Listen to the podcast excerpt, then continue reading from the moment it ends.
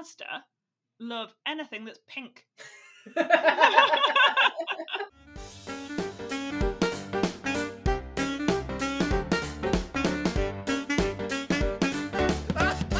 Welcome to How They Get You, the podcast where we talk about how that brand made you buy that thing you really didn't need.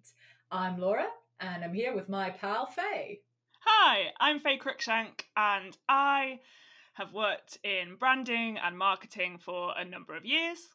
I didn't know we were doing last names. I'm Laura Gilbert, and I watched both the Lidl and the Aldi Christmas advert last year. So uh, I think we all we all bring some things to the table in terms of marketing expertise, right, Faye? Absolutely. Um, before we get started with uh, today's theme, I wanted to ask you, what have you been tricked into buying this week? Okay, it was a special week in Ireland this week because it was Paddy's Day. So we got a random bank holiday on a Wednesday, which was novel. Lush. So, as you can imagine, which is probably something we'll talk about a lot today, the shops were full of St. Patrick's Day themed shit. So I didn't buy anything kind of there was I saw some pictures of like green sausages and stuff, which is a bit of a step too far. But Wait, I- wait, wait, green sausages. green sausages. That doesn't inspire confidence. No, I didn't look too closely at why they were green. Unrelated. Your guess is as good as mine. But what I did buy, so here's something I didn't know. Mm-hmm. Graham Norton has his own range of wines. So I bought some Graham Norton Prosecco to celebrate the St. Patrick himself. Is, is the vineyard in Ireland? I hope so. I presume so, but Ireland's climes probably aren't that great for wine, right? I kind of want to try it now. It I was it, it was very passable. There you go. so that's my review, everyone. that beats the great. did the tr- did the trick after my like third bottle in the park. Uh, and tell me, Laura, what have you been conned into buying this week? Um, I've recently discovered the joy of receiving post and deliveries of items. I'm, Hmm. I'm becoming slightly more consumerist, I suppose. That's my 2021 resolution. And I got excited because there was this like little bakery nearby that was quite hyped up with their bakery deliveries. Like they'll only do it on a Wednesday and a Saturday, and they have their menu, and it sells out really quickly. So I saw that they had some stuff going, and I was like, okay, which of these particular items should I buy? And uh, Neil, uh, who I live with, for those listening, he I don't think was paying particularly good attention. So when I was like, should I get everything? He said yes. so we just got like this um this like sack of baked goods on Wednesday morning, which I kind of forgot I ordered, and it was like like a cheesy Danish, and Yeah, like what- a blueberry Danish, Like ready-made baked goods, just like not from a bakery. Oh, But we also had like most of a Guinness cake left over because um you know in honor of St Patrick's Day, so we just had like a lot of stodge. high fat foods. It felt very oily. Mhm. It was good. A good oily, not a, a bad oily. Yeah, I think I just panic bought there because I was like, well, what if the thing I don't buy is the thing that will change my life? And how Um, did you hear about it? You said it was very hyped. Is this like a local thing? I think it must have been on like London on the Inside, whose Mhm. Instagram is just stores are just constantly telling me to buy food. Because there was another one I ordered called hash blondies, but they're not hash Oh, they're blondies not in hash- the sense. No, so they're not like they have no drugs in them. They're just like blondies and brownies. The guy who makes them is called Hash. I Um, think he knows what he's doing, though. I don't. I, think you, that- you, don't say. I think he purposely was choosing a slightly cheekier name. So um, yeah. Well, so you know, you've been partaking in some of these direct delivery companies recently. You know who probably wouldn't wouldn't be a fan of you doing that? Is the supermarket. It is the supermarkets. What a coincidence! Because today, listener, we're going to be talking all about supermarkets. Uh, Laura, tell us a bit more about this week's theme. I, I think you kind of summarized it. It's supermarkets and how they get you. Um, I'm going to be asking a lot of questions because I'm a curious individual on a voyage of discovery, and Faye's going to be providing a lot of answers because she is a wise woman at the end of her voyage of discovery. Probably the first first time I've ever been called that. But yes, supermarket. So we've both been in a supermarket. Um, Multiple times. What is your favourite supermarket? Oh, I don't know. I think I think it's Waitrose. I know that sounds really bougie, but I'm gonna stand by it. Um, It's just a lovely experience, isn't it's it? a lovely experience. There used to be one near where my mum worked, so if I was like a kid and I was in the area or whatever, get I went there with my mum. Mm. So it's got that kind of vibe. Nostalgia. I was going to ask if you got the free coffee, but I guess not if you were a kid. I don't even know if they were offering it when I was Oh. uh, a wee un, but like it's also it's just nice. It, Like- it is. That's it. It's just nice, isn't it? I like their essentials range. I like the fact they think there's like three different mozzarellas that deserve to be their essential. that are all fully qualified to be termed essential. Oh, because the thing is, like they actually explain by essential, they mean they think good quality is essential, which is, you know, Oh, I like that. I feel like. Waitrose respects me in the way that the Sainsbury's like basics range is like, you don't give a shit about this, we don't give a shit. Here we go. Which I also kind of I enjoyed the honesty of the Sainsbury's basics range, as we all did. What's your favorite supermarket, Faye? My favourite supermarket. So when I moved to Ireland, the Irish do supermarkets well. My Okay. God.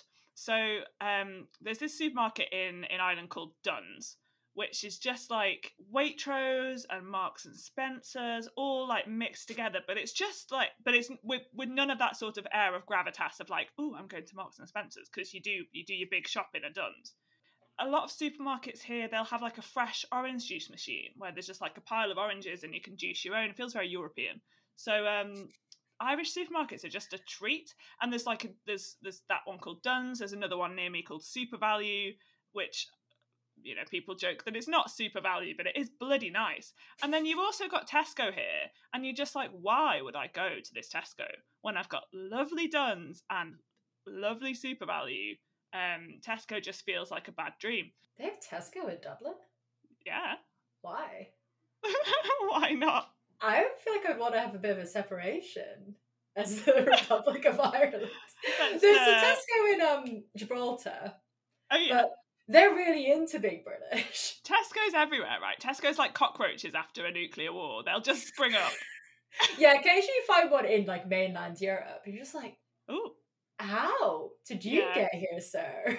I, I oh. don't think I've ever met anyone who said Tesco is their favourite supermarket. But uh, listener, if you particularly enjoy the soul crushing experience of going to a Tesco, then Oh, please drop us a line. It's fine, Faye. It's, all right, It's it's fine. Okay, it's fine. the soul crushing experience.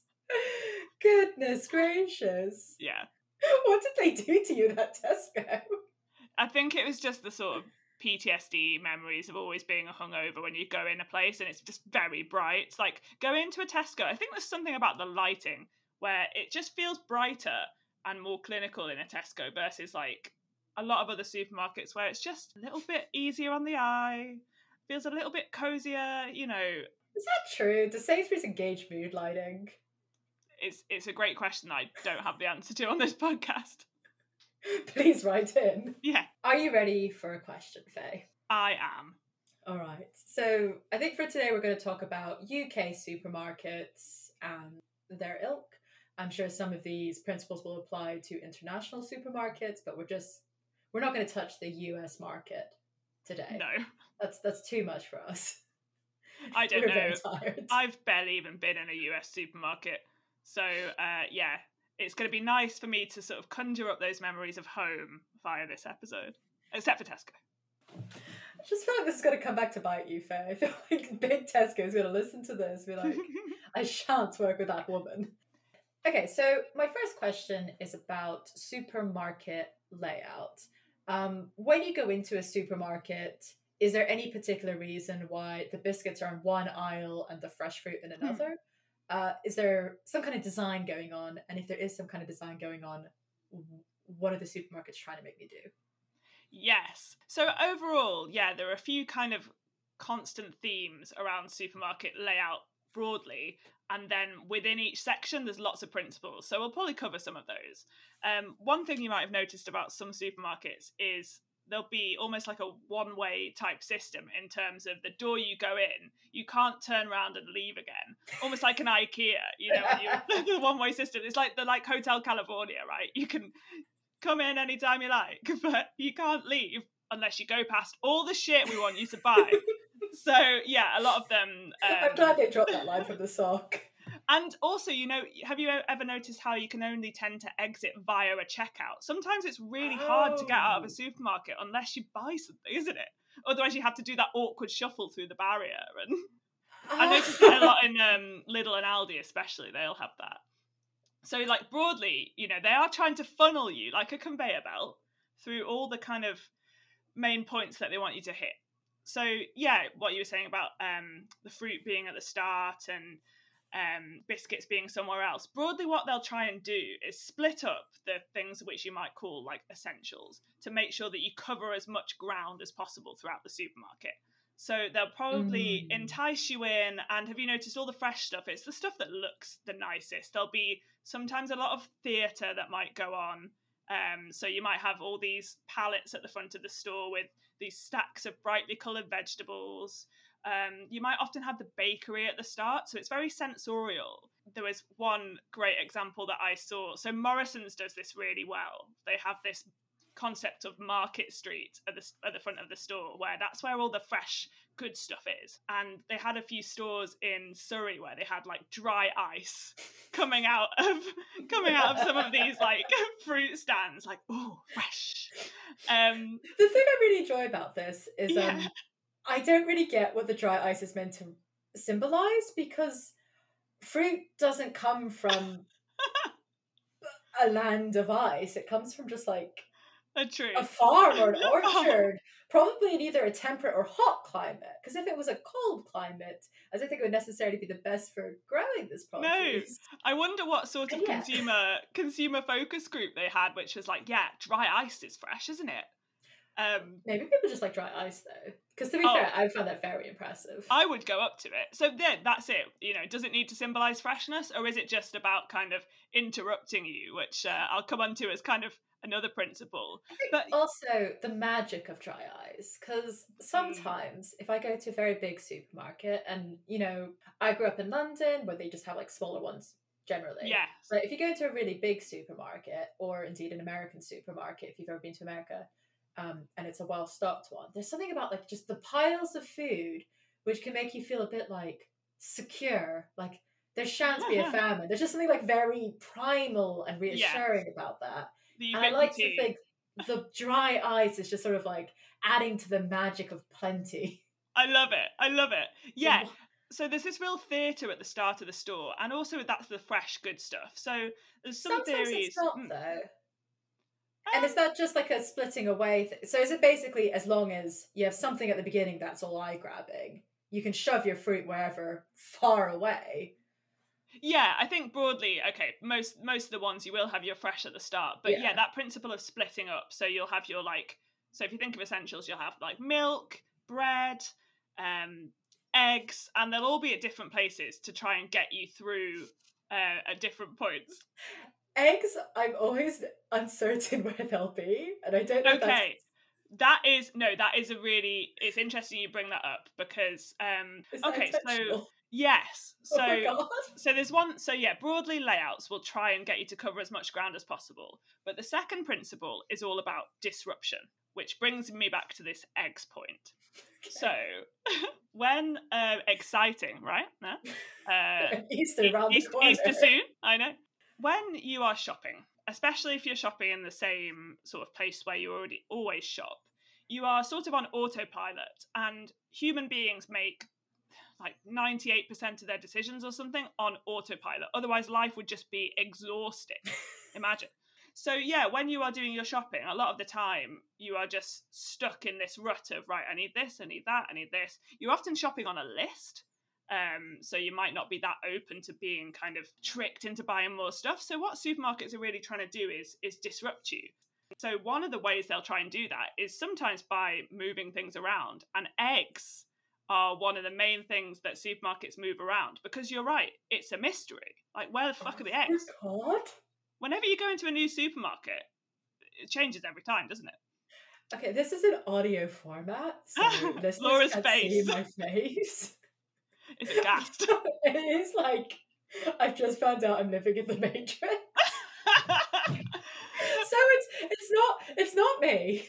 No, This isn't a fault of mine. is the thing. I'm so glad you said that because yeah, eggs is like a key battleground. Um, so this thing about disruption, then sometimes supermarkets will reorganize just deliberately to to kind of interrupt you, but that is obviously a very resource intensive thing, which we'll go into in terms of you know how often supermarkets are kind of relaid out and restructured. But there are parts of the supermarket which change all the time. So when we think about layouts and when you're you work in the quote unquote industry like me, you'll Mhm. think about two types of basically places in the supermarket where the stock is positioned. So um, there'll be sort of permanent and non-permanent. There'll be the place where you know the aisles of the supermarket, the shelves where stuff is just always there, always in the same place, 365 days a year. And then there'll be various places within the store where things change all the time. Um, and that's what we refer to as display. So display space. Um, So that's are- the impermanent, always changing bits. always changing. So display is really about trying to disrupt you. And a lot of shoppers will only shop from the display. Like they won't even go down the aisles. They'll just whiz around the supermarket around, you know, the various like pallet stacks or the ends of an aisle, uh, because that's where the best deals are. How is it possible to only shop from display Yeah, I've always questioned this concept. and have a well-rounded diet? but a lot of shoppers like you you know yourself sometimes you will just be prompted into buying stuff from from those areas where you'll see the big offer cards that say like half price and you'll walk around and you'll just pick stuff up and that's probably where you might buy stuff which you you know maybe wasn't on your list or you might uh, you might you might not have bought that brand before so display is the main tool that supermarkets have to really basically get shoppers to add more items to their basket which is all about is, is kind of one of the one of the main ways supermarkets grow. It's getting shoppers to getting more shoppers in and getting those shoppers to spend more in their shop. So, in terms of display, Mm. do you have some fun terminology? I do. I thought Um, you might. So this whole supermarkets topic is full of random ass terms, which some of them don't make any sense to me at all, but um, but I, I use them every day. And uh, yeah, I thought I'd just tell you about what some of those terms are uh, when we're talking about display. So my favourite one, like we said, there's permanent shelf space, which is where everything is kind of normally placed. And then if you've noticed the ends of the shelves, um, so often there'll be like a middle aisle in the middle of the supermarket with just like like a big supermarket with um, almost like a thoroughfare through the middle with all these Mhm. ends down it. And those ends are called gondola ends, like the boat. Boats which are famously flat on both uh, its front and back. Mm-hmm. I- I don't make the terms. It's just so bizarre. Like, what are they trying to convey with that term? I don't know, and I really should have looked that up before this podcast, so maybe I'll do that afterwards. I don't know. I like the mystery. Yeah, exactly. So I- gondola ends. That's where the best deals will be kind of kept. So all the promoted items uh, will be on the gondola ends, and they'll switch up kind of every few weeks. And those are the most like lucrative part of the supermarket for the supermarket. So that's where they want to put things which will sell the most and get them the biggest kind of spikes of of sales through the till. Cool. Okay, another So- type. Go on. Go So on. yeah, just a question about the gondola ends. Um, I have been known to shop in a supermarket, and I do kind of look out for those gondola ends, and I'm kind of like excited by what that'll be. And Hmm. I always assumed that was because I kind of associate it with like chocolate and crisps and Ah. treats. But is that even the case? Are they particularly like? So, sometimes supermarket kind of teams they're structured into different groups of people responsible for different categories. So, when I say categories, I mean like laundry versus pet food versus chocolate versus meat, whatever. Is this is at HQ level? This is at HQ. So you'll have HQ and then you'll have all these different people working in them responsible for making those different categories as big as possible or as as you know lucrative sales wise as possible in order to make sure that their supermarket gets the biggest market share. So that's that's the goal. Supermarkets want the biggest market share which is kind of most shoppers and, and most amount of uh, spend per basket through their stores. So it's in if in the UK there's going to be X trillion spent on pet food, Mr. Sainsbury's wants his share of the pet food to be way bigger than everyone else's share. Exactly. Exactly. So, um, your question about like, do the treats normally live on on the aisle, uh, on the end of the aisle, on the gondola end? Yeah, sometimes, but normally those gondola ends are kind of reserved for each category. So, whilst the display space, uh, whilst what's on those displays will change every cycle, normally the same gondola end in the same store will have, say, laundry detergents on it all the time. It will just rotate which laundry detergent is on it. So broadly, those Okay. gondola ends, uh, they change all the time, but they'll broadly sit in the same categories. There's an exception, which is so a different type of display is a display type we call front of store. Okay. Because guess why? It's slightly no, no, less cryptic. I think I got this one. When you enter the store, you see it immediately. Boom. She's a clever one, listeners. Yeah. So the front of store is probably, I say, the gondola ends are the most lucrative. Really, the front of store is like the big money. That's where, that's where the most sales are made, and that can just be random. It'll be anything. So you'll often see when there's like a bank holiday coming up, loads of booze, Mm. Christmas, loads of chocolates, um, Loads of prosecco loads of prosecco. So throughout That- the year at yeah. random points. Yes, and Like that is summer. where yeah, summer prosecco, Graham Norton, um, and that is where the buyers will all so all those buyers, Mister Meat, Mister Pet Care, Mrs. Laundry, will all be fighting because they want to get that front of store space so that their category explodes. But if Mister Laundry won't sell as much front of store as Miss Chocolate, then Miss Chocolate will get that get that front of store space. So lots of different points of display, all to disrupt the shopper. Um, and I think your point on treats is also really interesting because another common like point of interruption is the till space. I call it the like Isle of Temptation, that Love like it. space right by. Is that not an official term? Did I just make that I up? don't know, maybe it is, but you're you're bang on with that term because it is the impulse buying section. So traditionally that would be full of things that are either sort of unnecessary but but you know you've done a big shop and you're like I need a treat now, so chocolate. Yeah. Um things which you might have forgotten, so say batteries and also, you know, you're static at that point, right? So you're in a queue. So maybe things like chocolate will also grab the attention of small children because they're bored and they're like, Mom, can we leave? Will you buy me that chocolate? And the mom's like, Yeah, go on, shut up. So yeah, the Isle of Temptation is one of the other kind of interruption points. I hope Um, that catches on. Yes, and there was some there was some really interesting stuff more recently in the UK about um, the ethics of the Isle of Temptation, right? And some supermarkets being like, "We will not partake in this because it's." Uh, you know, we don't believe it's the right thing to do to put a load of chocolate there. There's an obesity epidemic, etc., etc. Uh, have you noticed that in any any supermarkets you? Know what? I have actually noticed that, and now I'm trying to remember which one it was. Hmm. Because I'm like, there's definitely. I want to say it was Tesco Hmm. that decided to take like a stance on this issue, and not Sainsbury's. But is that correct? Um, Tesco definitely did, but it was kind of broad. So essentially, one of the things that happened as the UK government has become more and more hot on obesity, which, you know, again, subject for another podcast, whether, There's some air quotes when Faye says obesity. yes. Um, Again, this is So- all you. yeah, I, I really should stop doing that. Uh, what a lot of supermarkets and the government were kind of talking about is right, you know, we've got this obesity crisis. Supermarkets obviously sell food, therefore supermarkets like, can you actually, you know, take on take on a role in this? Like, you have a responsibility to do something, and the supermarkets are all like, oh, fine. So, what a lot of the supermarkets did was something which is almost like a compromise situation because what supermarkets don't want is the government to really regulate them. So no hmm. the government didn't say you can't have this this and this at your tills, but there was sort of a like a code of sort of conduct that came in which talked about this idea of sugar-free tills.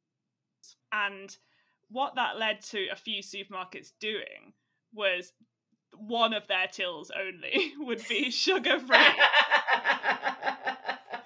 as like a tick box like there you go It's like- officer the thing is, it's not like the till specifically I'm thinking about. It's like when you're in that Around, queue and like yeah. the weird little healthy aisles. So we're like, oh, we can't have a chocolate bar, but like maybe you can have like carb killer or like one of those like yeah, weird energy bars. Or like are, like a. Graze flapjack. I think it's really an optics thing. Like, yeah, we probably don't want a load of Maltesers there, but we can have Graze protein flapjacks, which are probably just as bad for you, but they look like the supermarket's really trying to do something good.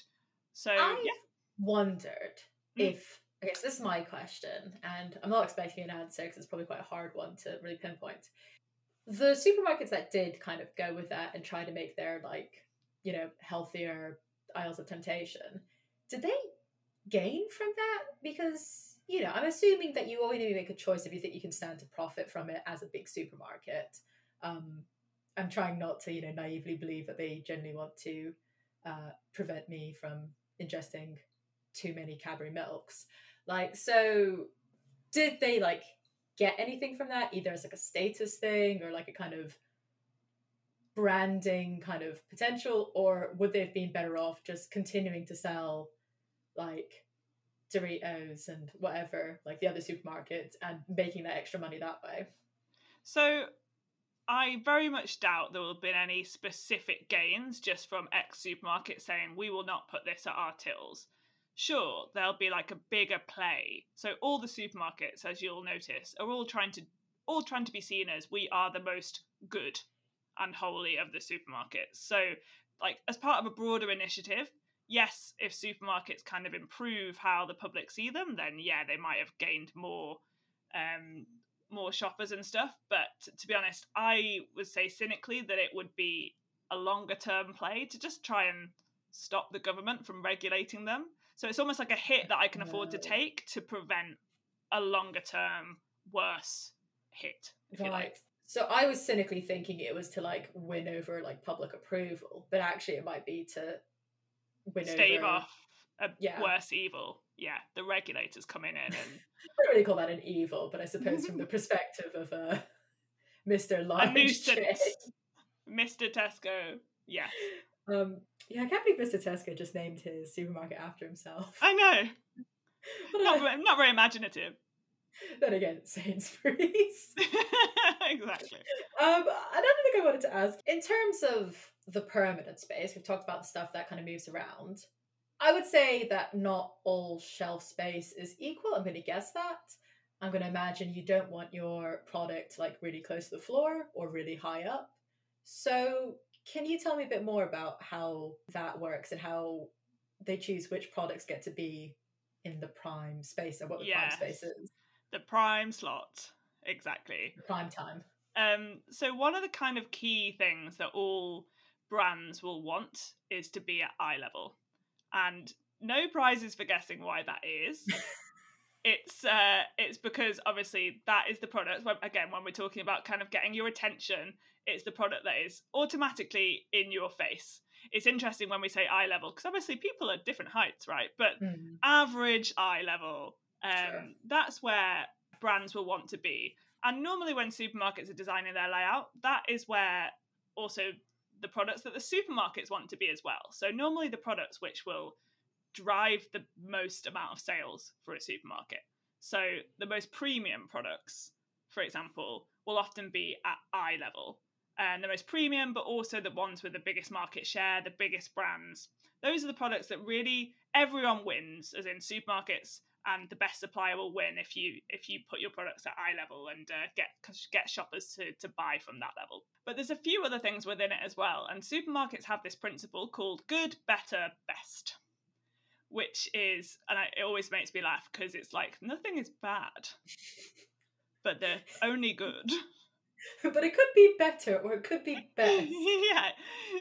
You know, aim higher, guys. So, um, what a lot of supermarkets will do is design their aisles from left to right. So, normally, what that often can mean is the supermarket own label brand or the brand with the lowest market share and that's the cheapest will often be in the bottom left hand corner. Whereas the best stuff is closer to the right and closer to the kind of eye level position.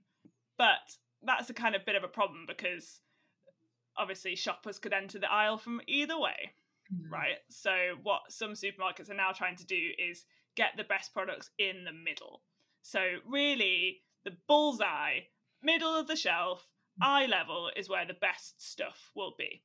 And brands, so people like people like me will spend a lot of time arguing with supermarkets trying to get their products at the eye level because supermarkets only really change their shelves some of them like once a year some of them twice a year if you're lucky in this big process called a range review so the battle of eye level is one where you really want to try and win So you just talked about um, products trying to get certain spaces in supermarkets, and I want to dig a little deeper with that. mm-hmm. So, say I have a laundry powder.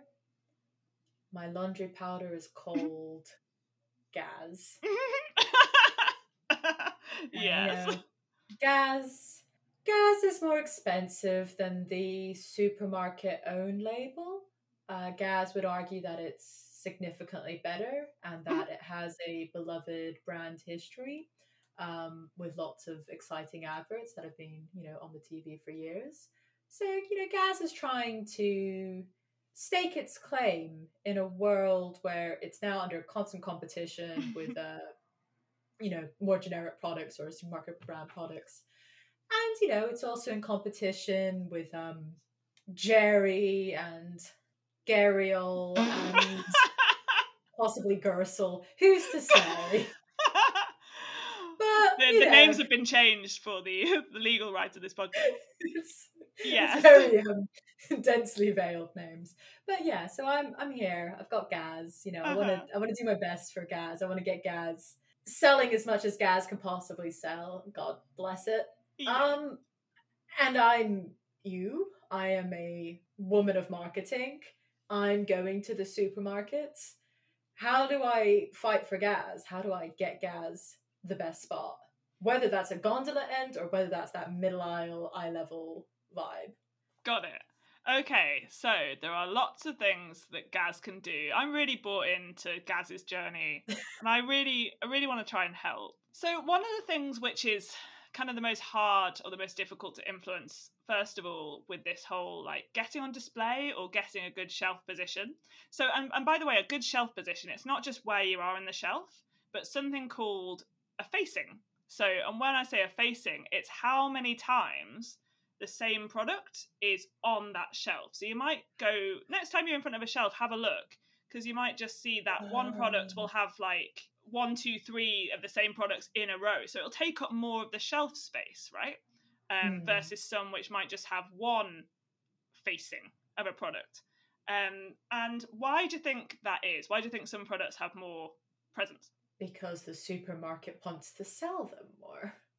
Yeah, and because and because those those products they do sell more, so they'll those will be the products which which sell the most. They go hand in hand. It's very much a you scratch my back, I'll scratch yours situation. Yeah. So one of the things that needs to happen is supermarkets because of various kind of cost savings and stuff, they only restock the shelves. Some of them like once a day. So if you've only got one facing of a product on your shelf, um, and it's a Like really popular row. one, yeah, like one row of products on your shelf, and uh, it's really popular because it's the market leader and they sell out. Then all of a sudden your shelf is empty, and then the next person who comes in won't be able to buy it, and because it might be the most popular product, they might just not buy that product in your store, and you've lost, you know, you've lost a decent chunk of money through the till. So it is in supermarkets' best interest to ensure that not just any old shite is getting the most space on the shelf because that brand Gaz has paid for it or because they've argued for it, but because it sells the most. So the kind of first principle of of of being a brand that gets good space is you can justify it. It sells the most. Um, which, like you said, it can often become this self fulfilling prophecy thing of, well, I need the space to sell, but to sell, I need to get the space. So it's it's this kind of cyclical cyclical thing. So how do you break that? It's like applying for a job after university. Yes, exactly. Like, How do I get the experience? just don't have the experience if you're a new brand. But if you're um, Gaz, who as we described before is a you know well established brand, you can come at them with data. I assume you've got figures, you've got facts. You can be like, Gaz has sold X number of units, so you should give Gaz a go and lots of shelf space. Exactly. So a lot of how you can get Gaz to get better shelf space will be all behind this cell that companies will put together to try and convince the retailer that that is the best thing for both of them in kind of a you scratch back, I scratch yours situation. So, for example, they might be able to convince them that currently um, the Gaz shopper is being underserved by that particular retailer and is either going elsewhere or they're maybe buying a cheaper product. Um, whereas if you put Gaz in a more prominent position, uh, that shopper might decide to trade up, which is what what the term we use for spend more money uh, and buy into Gaz rather than buying a private label, or they might actually Sorry, private label is like the supermarket label. own or- label. Sorry, Okay. own label, private label. Yes, the supermarket's own brand, which ultimately, yes, the supermarket has its own brand, but that tends to be cheaper. So again, the supermarket wants to sell brands. They want to sell things that are more expensive. Sorry, just to pause you on that. Mm. The supermarket wants you to buy the big brand, not their own brand. Yes. But wouldn't they keep like all the profits from their own brand, or is the profit margin just not big enough? The profit margin will often be lower on an own brand Because slash it's cheaper. because it's cheaper. Exactly. So um, there's a whole lot of different roles for own brands, which maybe let's come back to. Sure, we'll put a pin in that. We'll put a pin in that because own label is a whole a whole different kettle of fish. But yeah, so um, so in terms of Gaz's shelf space, then it will often need to do a big sell to kind of justify its existence, which can include like. Look how much marketing I'm putting behind this. You'd be an idiot, Mr. Buyer, if you didn't put Gaz in a better place because all these shoppers are all of a sudden going to run in and be like, I want to buy Gaz because I've seen it on TV. oh, Um, so it's not just how many sales you've done, but you could be like, we're about to launch this campaign. I think it's going to go viral. It's going to have all these TV ads. It's going to have all this like YouTube ads. Exactly. It's all about the future because there'll be a reason why that supermarket hasn't put Gaz in a good place before because it didn't sell very well. So it can't justify its it can't justify its own existence. So um, a lot of it will be, yeah, yeah, that's the past, but this is what we're going to do to improve that for for both of us. So a lot of it will be in the sell. Um, Okay. Another way that Gaz Mhm. could unlock mm, more shelf space Sneaky. slash display space is through something called differentiation. So, what supermarkets, like we've talked, are kind of really trying to do is, is win share. So, they're trying to be the biggest supermarket, the, the place where more shoppers are going for X, Y, and Z item. So, one thing that supermarkets want is to be considered special or to be considered to have something different, which will make a shopper choose to go to that supermarket versus something else, another supermarket, for example. So supermarkets love this thing called differentiation, and that can be things like a exclusive pack. So Gaz might do like a special edition. So have you ever seen brands do like Valentine's Day pack or Mm. Lady Gaga themed Oreos or just random ass stuff which you're like why why is why is this laundry brand doing a Wimbledon special edition? Often they'll have gone into that retailer and given them that as like a cherry on the top to say, look, hey, I realise you're going to do us a solid here by putting us on display, so I've got something special for you, Sainsbury's. Here's a pack with Tim Henman on it, um, just for you. And I love the logic of this because, like, in reality, does that actually make anyone go into that supermarket? Mm, questionable. But it's just it's it's something different to make that buyer feel special because buyers are people and they love to feel special. So would this be I'm going to uh, Sainsbury's and saying for Sainsbury's we'll make the Valentine's Day Gaz, but we won't give that to Tesco? Or are you offering it to all the different ones? You can do you can do either. So it could be a case of I'm going to offer it out and see which retailer gives me the most for it. Or Mhm. you could go and say, look, I really have like a, a for example, a Tesco problem. So what I mean by that is Gaz is selling amazingly in Asda, but in Yeah. Tesco, it's a dog. So Yeah. I need to go and fix Tesco. So I'll go and throw throw the moon at Tesco to try and see if to try and see what they will bite on and give me more space behind. So I've never noticed certain supermarkets having special packaging and other ones not. Mm. So it probably just shows you that actually that is it's not particularly like shopper doesn't really add value to a shopper. Um, yes, maybe there'll be a competition on one of these packs or something, but really it's a very cynical tactic to unlock stuff from the retailer, not to actually win shoppers. I see. Because I thought you were going to be like, we could offer an exclusive to a supermarket, like, you can be the only one to sell Gaz. But I'm guessing if it's a major laundry detergent, that would just be ridiculous and like, Yes, exactly. So you know, have you ever watched The Apprentice where they're doing a selling? have? I? Yeah, and they're like, you know, the the buyer will often say, "Can we have this exclusively?" And your man will be like, "Yeah," uh, and they'll they'll pat themselves on the back like, "Yes, they made a big order." But yes, you're right.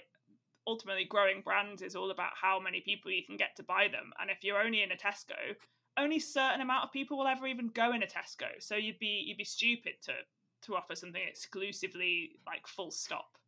So that's why we do these. You know, maybe you won't offer Gaz, but you might offer a certain size of Gaz, like a 10 wash versus a 15 wash that Sainsbury's has. I'm also into Valentine's Day Gaz. I think All that'd be- Buy your loved one. Uh, we've missed it now, sadly, but next time. You could do something kind of saucy about cleaning sheets. I don't know. I feel like you could Oh. do something a little bit, a little bit cheeky. Exactly. This is going to get Mr. Tesco his ears to prick up. Woohoo! I can see you on display already. Um, do you ever just like offer money? can you ever just buy shelf space? Excellent question. So, this is one of those areas which is quite heavily regulated. The Competition Commission and, you know, competitive law in the UK often comes in to prevent supermarkets from being the baddies. There was kind of a code of practice set up called GSCOP, Grocery Supply Code of Practice, and it was set up by in 2009 by the Labour government, which I just made my heart sing when I read that because I was like, wait, we had a Labour government? When was when was that? Oh, that was a Uh, very long time ago, Faye. there's a lot of regulation. We talked a bit about regulation, but there's a lot of regulation which goes into making sure that supermarkets can't kind of exercise and throw their weight around to ensure that little suppliers, so makers of kind of, you know, startups or small products, so that they can even have a fighting chance. Because if everyone, like you say, could pay for amazing space in a supermarket, then you'd never get little brands in a Mhm. supermarket. And even you might notice you don't get that many little brands in a supermarket, which is why a lot of them sell online and do all this Instagram selling because there are a lot of barriers to getting Mhm. yourself listed in in a Tesco. But yes, in in summary, you can pay for space, but there are rules. For example, if you are a dominant brand, and dominant brand is deliberately a bit of a woolly term uh, and a bit of a woolly legal term. But from what you were saying, it doesn't sound like Gaz is a dominant brand. But essentially, there's a rule to make sure that big brands don't get even bigger than they should be by just being able to throw their money around. So if you are like a market leader, you can't be paying for more space than you deserve. So more space than your kind of size of market share would justify on shelf. So if you imagine if you imagine a shelf, if your brand has 50% share of the market, so if 50% simply in simple terms of people buy your brand, in theory you should have 50% of the shelf, but no more. So that's an interesting one because uh, say I've got this other I I have this other brand I'm working with. It's Wow. called um, Mocha Mola. So Mocha Mola is uh, the dominant cola beverage. sure. Other other colas are available. other eh, yeah, I've heard that Pepsi is getting a bit like. But I love Mepsi. Mepsi Mepsi Max. is Pepsi okay? Um, but yeah, so if you're like Mocha Mola and you are like the dominant cola Mhm. brand, but you're not necessarily the dominant soft drink brand because you've got uh am I going to continue doing my M thing? Yes. You've got You started, and so you'll finish. and Mango, which is a very confusing one. Manta. Manta. Ugh. and of course Minto. Oh, my favorite. Yeah. Yeah. so which would you count like how specific are these market shares going down It- to? It it would be of the soft drink category. So it would be at a drinks category level. So yes, of course, if you're comparing cola to Pepsi, like I really, did not do any such thing. Sorry, ex- ex- excuse me. We'll beep those out. Um, yeah, really, your competitor, like Coca Cola or Mocha Cola, your competitor is all the drinks you could buy, not just colas. so I guess it's like they don't want dominant brands to just like shell out and like Mhm. conquer the supermarket. But then obviously smaller brands will, if they pay money, would be getting more than their fair share. So is it just to do with like, is it slightly woolly and kind of like, well, you know, you kind of Yeah, get it, It's it's really to do with giving smaller suppliers a fair shot. Cool. And do these principles that you're describing, so the sell, um, the differentiation, uh, possibly the money, uh, apply for the display stuff as well? So if I want like my little cardboard stand filled with uh, Gaz, would I just be doing the same kind of process I would be doing for shelf space? Yes, very similar. But again, it all comes back to remember what we said about display being the most lucrative part of a part of the store. So it would be a huge risk for a buyer to say, right, instead of Gersil, I'm going to put Gaz on display. Um, if even if it's a special pack, even if I've been giving a little bit of money, even if yeah, you've got this amazing marketing campaign coming on, if there's a a really good chance that it's not going to sell even like half as much as Persil, Gersil, excuse me, then I what I don't know what Persil is. Um, then then then yeah, you probably still won't get that display space. Or if you did, you wouldn't get it again if it failed. So sometimes buyers will take risks. Sometimes they'll be like, yeah, okay, let's give this a shot. But if it doesn't pay out, they won't continue. Speaking of selling products, yeah. the most seamless segue of everyone. um okay so this is something you've alluded to before but like there's a big a big focus on sales on supermarkets um two for ones or x percent off or whatever. And i'm curious how do they figure out what goes on sale how it goes on sale? And i believe there are certain rules about how like there are legal rules about how long something can be on sale before they're like that's not on sale that's just the price so can you tell me a little bit about like how the psychology of sales in supermarkets Yes, I absolutely can. So, um, just before we get into it, like when a product is so I so when you say on sale, I would call that a promotion or on a deal because obviously everything's on sale. So we're talking yes. about a discounted or a, a price which it isn't normally. Who do you think pays for that? oh ooh, is it the product the Yeah. manufacturer or the Yeah. So when you walk into Tesco and you see something on half price, it won't be Tesco generally funding that promotion. It will be the supplier. So um so yes, promotions are a tool um to help both the supplier and the retailer. And there are, as you can expect, and as we've already talked about regulations, loads of different do's and don'ts and reasons why things are promoted to the extent they are, blah blah blah. So an interest one of the interesting kind of parts of this comes back to like and, and some of this regulation comes back to trust. So back in the like to, after the 2008 recession and when you started to see Aldi and Lidl start to get much bigger, obviously that really worried retail gross like standard grocer retailers like Tesco and Asda and Sainsbury's because these so-called discounters were taking a lot of their customers away and taking a lot of their market share away. Um, and one of the reasons that people love Aldi and Lidl is you kind of know the price that you go in there when you go in there is going to be like the same. Like, have you ever noticed that that you go into Aldi and Lidl and you always know you're going to get a good deal? It's like they might have like slightly discounted vegetables from one week to the next but yeah you're never like you never feel like you're ripped off Yeah, the any sales they have are kind of like oh this really cheap thing is now Even cheaper. cheaper. or it's like the crazy mystery aisle in the center of the store where you're like Oh. who knows what i shall find the best, the treasure trove. I wish all supermarkets had a middle aisle. I think Um, that is a big selling point of Mm. Aldi for like um for like middle aged dads. yeah. I'm going to come back with a lawnmower and a sandcastle set. Yeah, so one of the things that grocers noticed was that Aldi and Lidl just had this vibe of being great value all the time, and shoppers Mm. trusted them more. Whereas if you go into like a, a Tesco sometimes, it'll be like half price.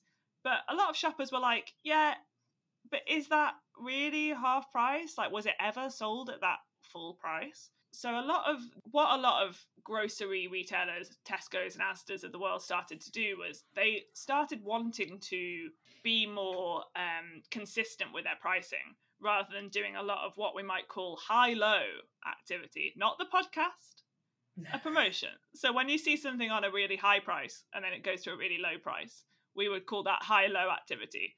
It's kind of like um if you had a store that was for years and years like, oh, we're closing down, we've got to get rid of everything.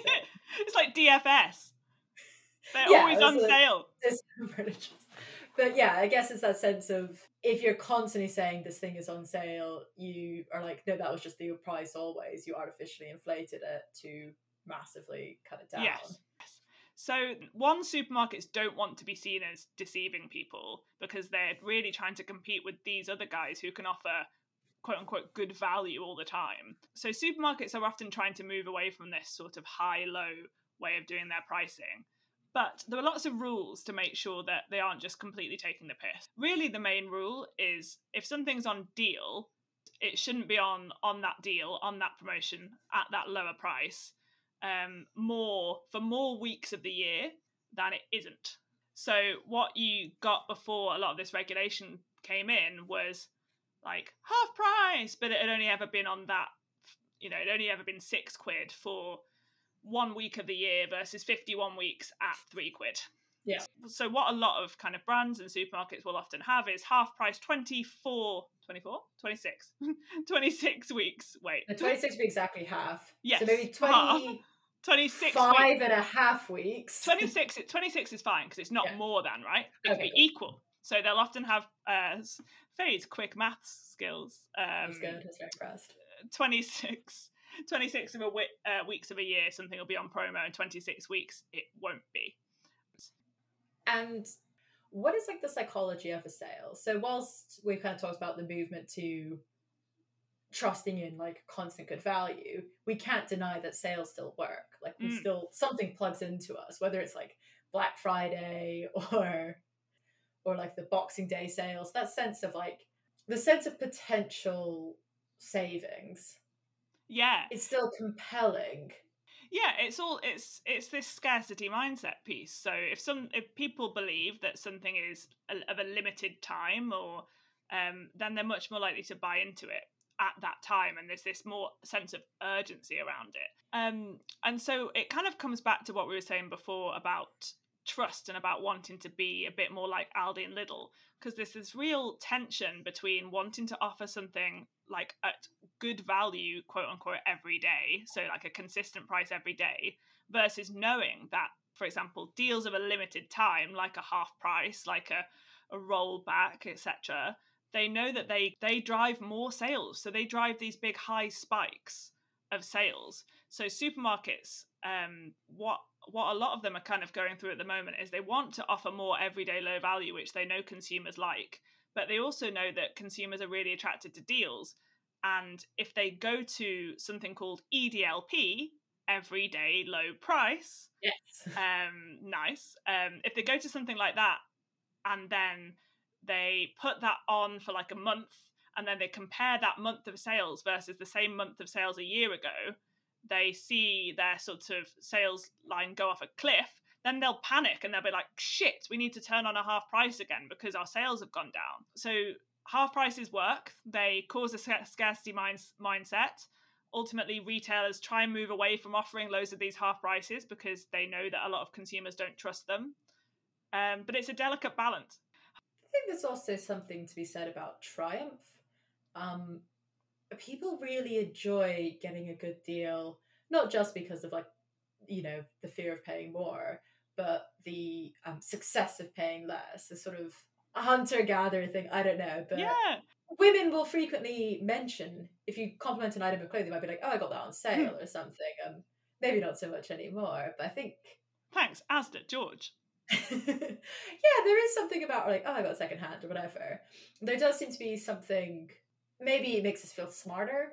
Maybe it makes us feel more savvy. I don't know, but I Yeah. think it's Definitely. So again, like grocer grocers and, and Tesco, they've done a lot of research into what makes people like deals, and there is this just element of of savviness and getting something which wasn't there the week before. It's another reason why consumers like going into an Aldi and Lidl because they're they're often called like treasure hunters.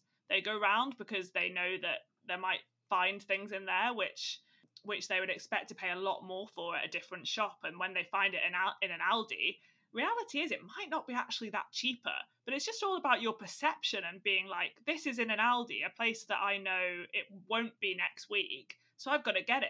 And you might go home and look on the internet and you might have got like a 25p saving. But you're right, you just get this sense of achievement from it. That is interesting though that we still need this mixed economy and that we're never. Do you think we'll ever have like all supermarkets adopt the Aldi model, or do you think there will always be this kind of mixture of um the discounters versus the consciously high end versus the sort of in the middle guys? It's interesting. The one of the things um, we've seen since COVID has happened is the need for a one-stop shop. So what you'll have seen before is shoppers being more willing to shop around. So, for example, what like very few people will just shop in one supermarket. Is that right? Yeah, so um, very few people will just shop in one. What they might do is go to, um, they'll either do one big shop in one place and then top up shops in a place local to them, or they might go on an actual mission. So by that I mean they could go to say Aldi for their nappies, which we see a lot, but get their fresh kind of fruit and veg in an Aldi as well, but get their brands in a Tesco. So their branded laundry detergent, their branded house cleaner, etc. Um, so you often see different types of missions because shoppers they trust a discounter enough for one, but maybe not for everything. But uh, since COVID, there's been more of a need for a one-stop shop because obviously you don't need to go out as you, you don't want to go out as much. And in that world, Aldi and Lidl have actually not done as well, and there's been much more of a swing back to grocers where at least you know in a Tesco all the brands and all the products you, you want they're going to be there. Like they might not be as cheap but it's less risky. So I think ultimately what shoppers want is to be able to get everything they need in one location in in COVID time. So do I think Aldi is the future? Uh not in its current form but one of the things that Lidl's probably doing better than Aldi and that I think Aldi is going to try and copy is trying to bring more brands in so Lidl has always done this hybrid of here's some cheap things that you haven't really heard of, and then here are a few brands. Aldi's thing has always often been like brands but better. So they've had this really triumphant piece of we don't need brands, but actually they do. So if you go into an Aldi, you might find like celebrations sometimes because people want a branded Easter egg. Yeah, or like they do have um a name brand cola beverage. I've noticed recently in our local one of a specific flavor that is um, Yes. the lime flavor. so let's so let's talk about own brands versus brands brands because this is a, a good kind of segue. So my one thing I will never buy generic cola. This is because you know wherever you are on the brand name cola debate and whether you know you might have specific ethical misgivings about certain colas or whatever, but what we can all agree on is generic supermarket cola doesn't taste good. When I was a child, I tried virgin cola once, and it hmm, hmm. completely put me. It was to this day it haunts me. I can't even remember what it I- like. Bad. I remember my first festival was the Festival, so Virgin Festival, because I'm from Staffordshire and it was nearby. And I remember that year they only sold Virgin Cola. You could you couldn't buy Coke in the whole site. And yeah, you're right, it was a scarring experience. it's just really bad. But like, yeah, say you're into like your Pepsi or whatever. There is just something like specific products. You're like, I'm not going to mess around with generic qualities. Or maybe you're into Karma Cola or something. That's Hmm, fine. mm, Like mm. whatever your particular vibe is.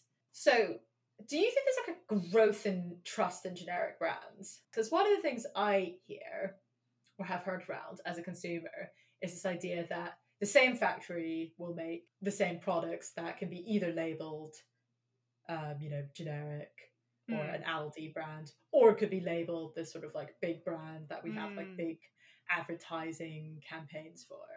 So I feel like, yeah, if you're trying to be savvy, more people are kind of willing to trust in the parallel brand. Um, do you think that's like a general trend? Um, I would say uh, it varies a lot by different types of product, so different categories. There's a lot of things supermarkets are trying to do to kind of improve their own brand proposition, so their private label brand proposition for a few different reasons. In terms of like categories, yes, some categories are more commoditized than others. So by that I mean you're less like the brands play less of a significant role. So, for example, things like toilet paper is probably one of the most commoditized categories. So, are you that bothered about buying Andrex versus buying own brand? Or like pasta? Yeah, so a lot of food, rice, um, pasta, um, sauces, milk. So there's a lot of categories, food and non-food, which um, are very commoditized. And in that respect, I think private label is just as good, and just as good, and probably just as successful, like in terms of their share of the market. In a lot of other categories where brands are really strong, so like Coca-Cola, like Kellogg's, like Heinz, the Mhm. private label brand, so the supermarket's own brand, has a lot more of a difficult job to do. And that's where you'll start noticing supermarkets trying to copy brands, which I tell you what, my dream job would be the person working in a supermarket coming up with all these knockoff, you know, the Mepsis of this world, um, all these knockoff brands, and they will copy them to such a scary degree. So if you go to an Aldi, you'll see the the whole all the colors all the cues you'll see the products look so similar that a consumer could almost like at a very primal level could almost just mistake that product for the brand and buy it and then be like oh if you're not um, paying attention and yeah. you're just really working in like kind of that automatic way.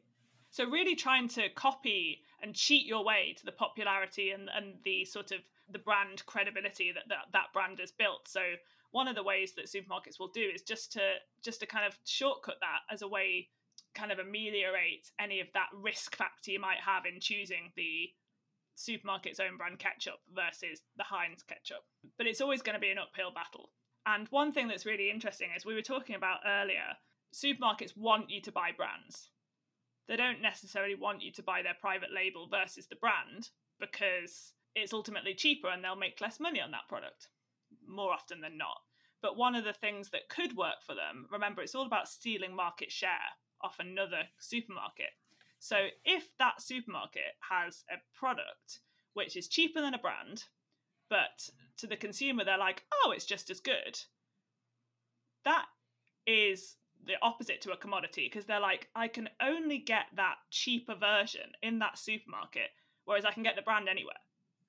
So, for it becomes like a destination, like Mamia Aldi nappies. I was about to say the Aldi nappies are seen as the competitor to to to Mampers. Mampers. exactly.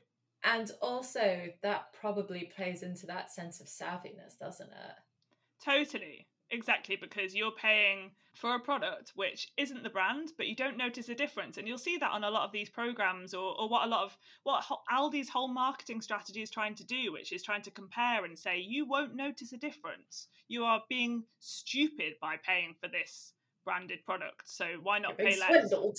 being swindled you idiot yes what i was what i was just going to do is is tell you some of my favorite own label knockoff names Okay, can I guess what they're meant to emulate? yes. Okay okay. Jeeves. Jeeves, like the butler? like the butler. Oh, I don't know. What is it? so jeeves is tesco's own brand Pimm's. Uh, which is so like tongue in cheek. I see this is why it would be my dream job because i just love that. Like Pimm's is for you all you poshos. What's a posh thing jeeves I feel like also sometimes they are just like having a giggle. Totally. I think they're just taking the piss. And I think that is in itself a weird marketing thing Hmm. because we're going in and being like, oh, Yeah, you respect it's it, don't you? It's It's- Titan. It's that whole underdog mentality of like hee hee, um, and and then it. and and that's kind of branding. And again, it becomes less of a commodity and more of a you have a more of a, a rational reason to want to buy it versus just the price. So Oh, give very- me another one. Give me another one. okay, my absolute favorite one is, and I'll tell you that I'll tell you what it is because it's too easy otherwise. So the brand, I can't believe it's not butter. Yeah. There is an own label knockoff I once saw, and I actually can't remember what supermarket this was in, but it was just called what question mark not butter. What's not butter? Um, honestly, genius. Oh yeah, th- th- those are my funniest favorite. But I think Puffin. Um, so Puffin. is that like a fake penguin? Yes, it was Yeah, Asda's fake penguin, and that was one of the first, I think, examples. I think Asda, before Aldi and Lidl were even like a glimmer in uh, in the market's eye, Asda started doing this. So Puffin, yes, was their knockoff of penguin. Another thing about supermarkets, which I um, find interesting, Mm-hmm. is their ability to decide on the beginnings of holiday seasons and in a way to help make holidays a bigger deal. So, for example, when I was a child, I feel like there was significantly less Halloween stuff in supermarkets than there is now. I feel like there has been a sort of growth there. I guess my first question is when it comes to that kind of stuff, how much is it is the supermarket leading um, the mainstreamification of a holiday, and how much is it just responding? Mm. So you could take Halloween, for example. How much do supermarkets shape a culture? Yeah. way, and how I- does culture shape supermarkets? I think that's a great question. I think a lot, like absolutely. I think what people will buy is dictated by what the supermarkets sell. So I, yeah, this is a, a really interesting one in terms of the power that supermarkets have and like why they do these things. Yes, your question about like you know, is Halloween bigger? Um, you know, bigger every year. Is Pancake Day a thing? Do you suddenly start seeing new things in a supermarket? is there Graham Norton prosecco everywhere for St Patrick's Day?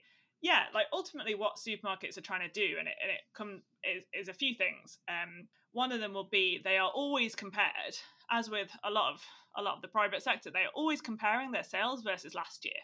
So if they look at their sales last year and they've got a big spike in sales, which starts December first, let's say, or September fifteenth for Hall- for Halloween, then one of the things they need to do is deliver more sales the year after in that same around that same period.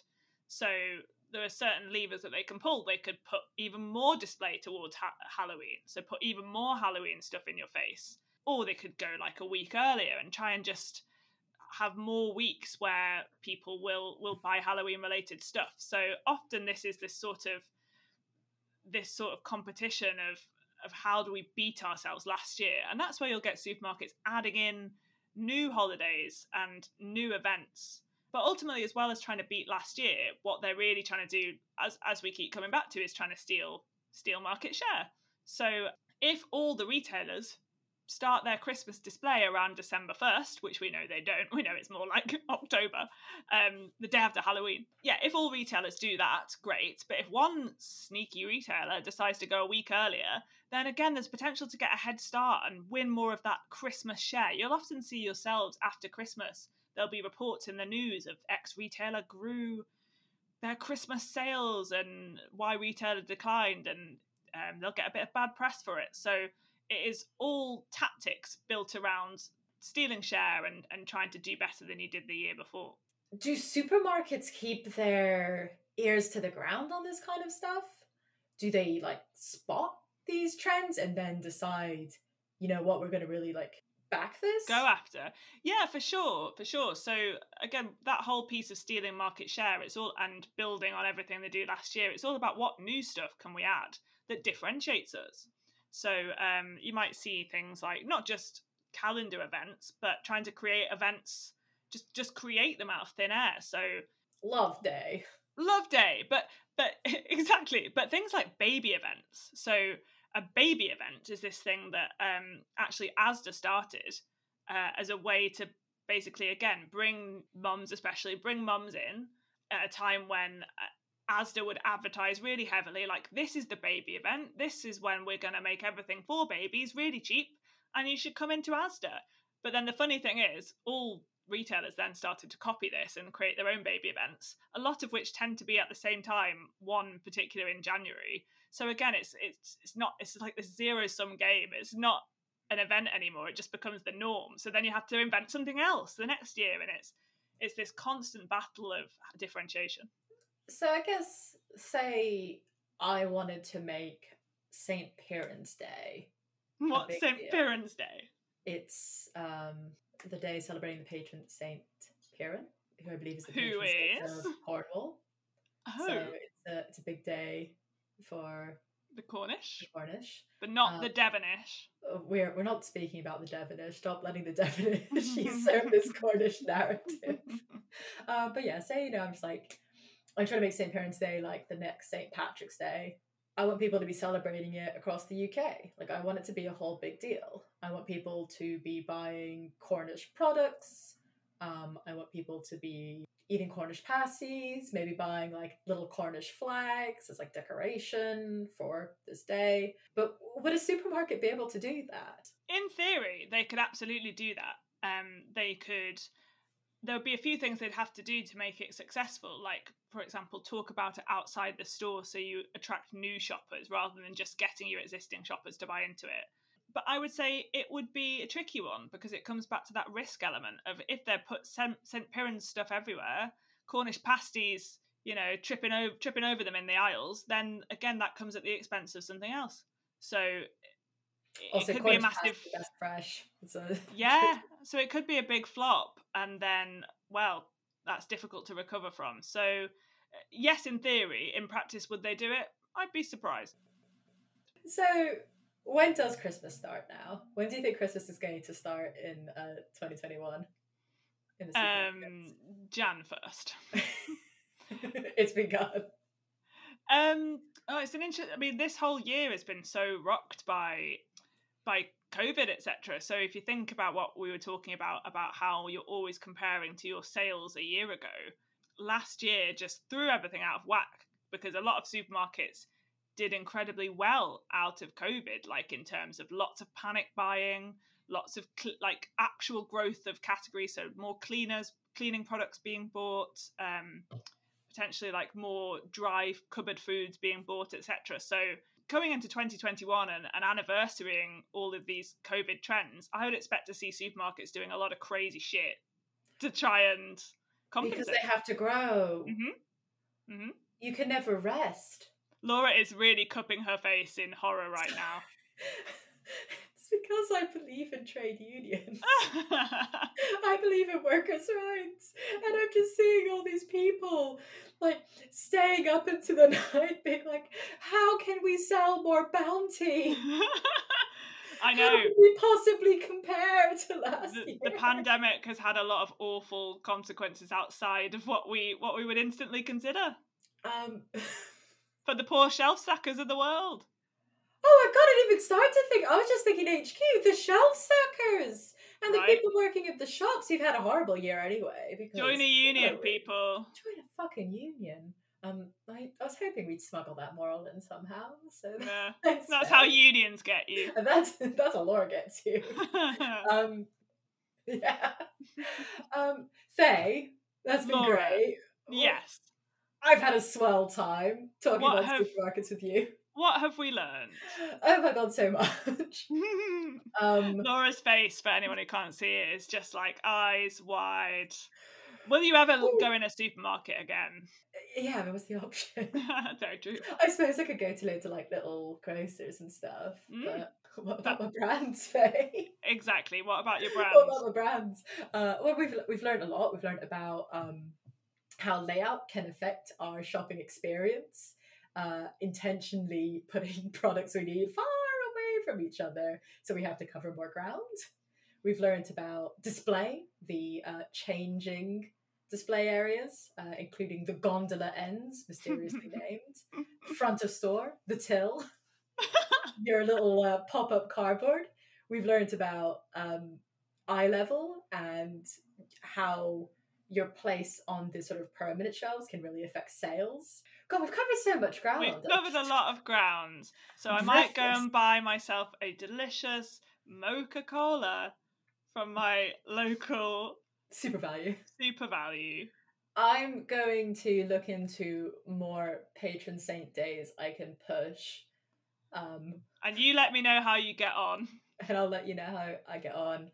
And uh, yeah, I think we can all agree join a union. Join a union. Who knew that would be the moral of today is how they get you? I Probably did. Laura. I hoped. I live in hope. Very good. Well, enjoy your next shot, folks. That is how they get you. Or avoid it entirely and live off the fat of the land. yes. Goodbye.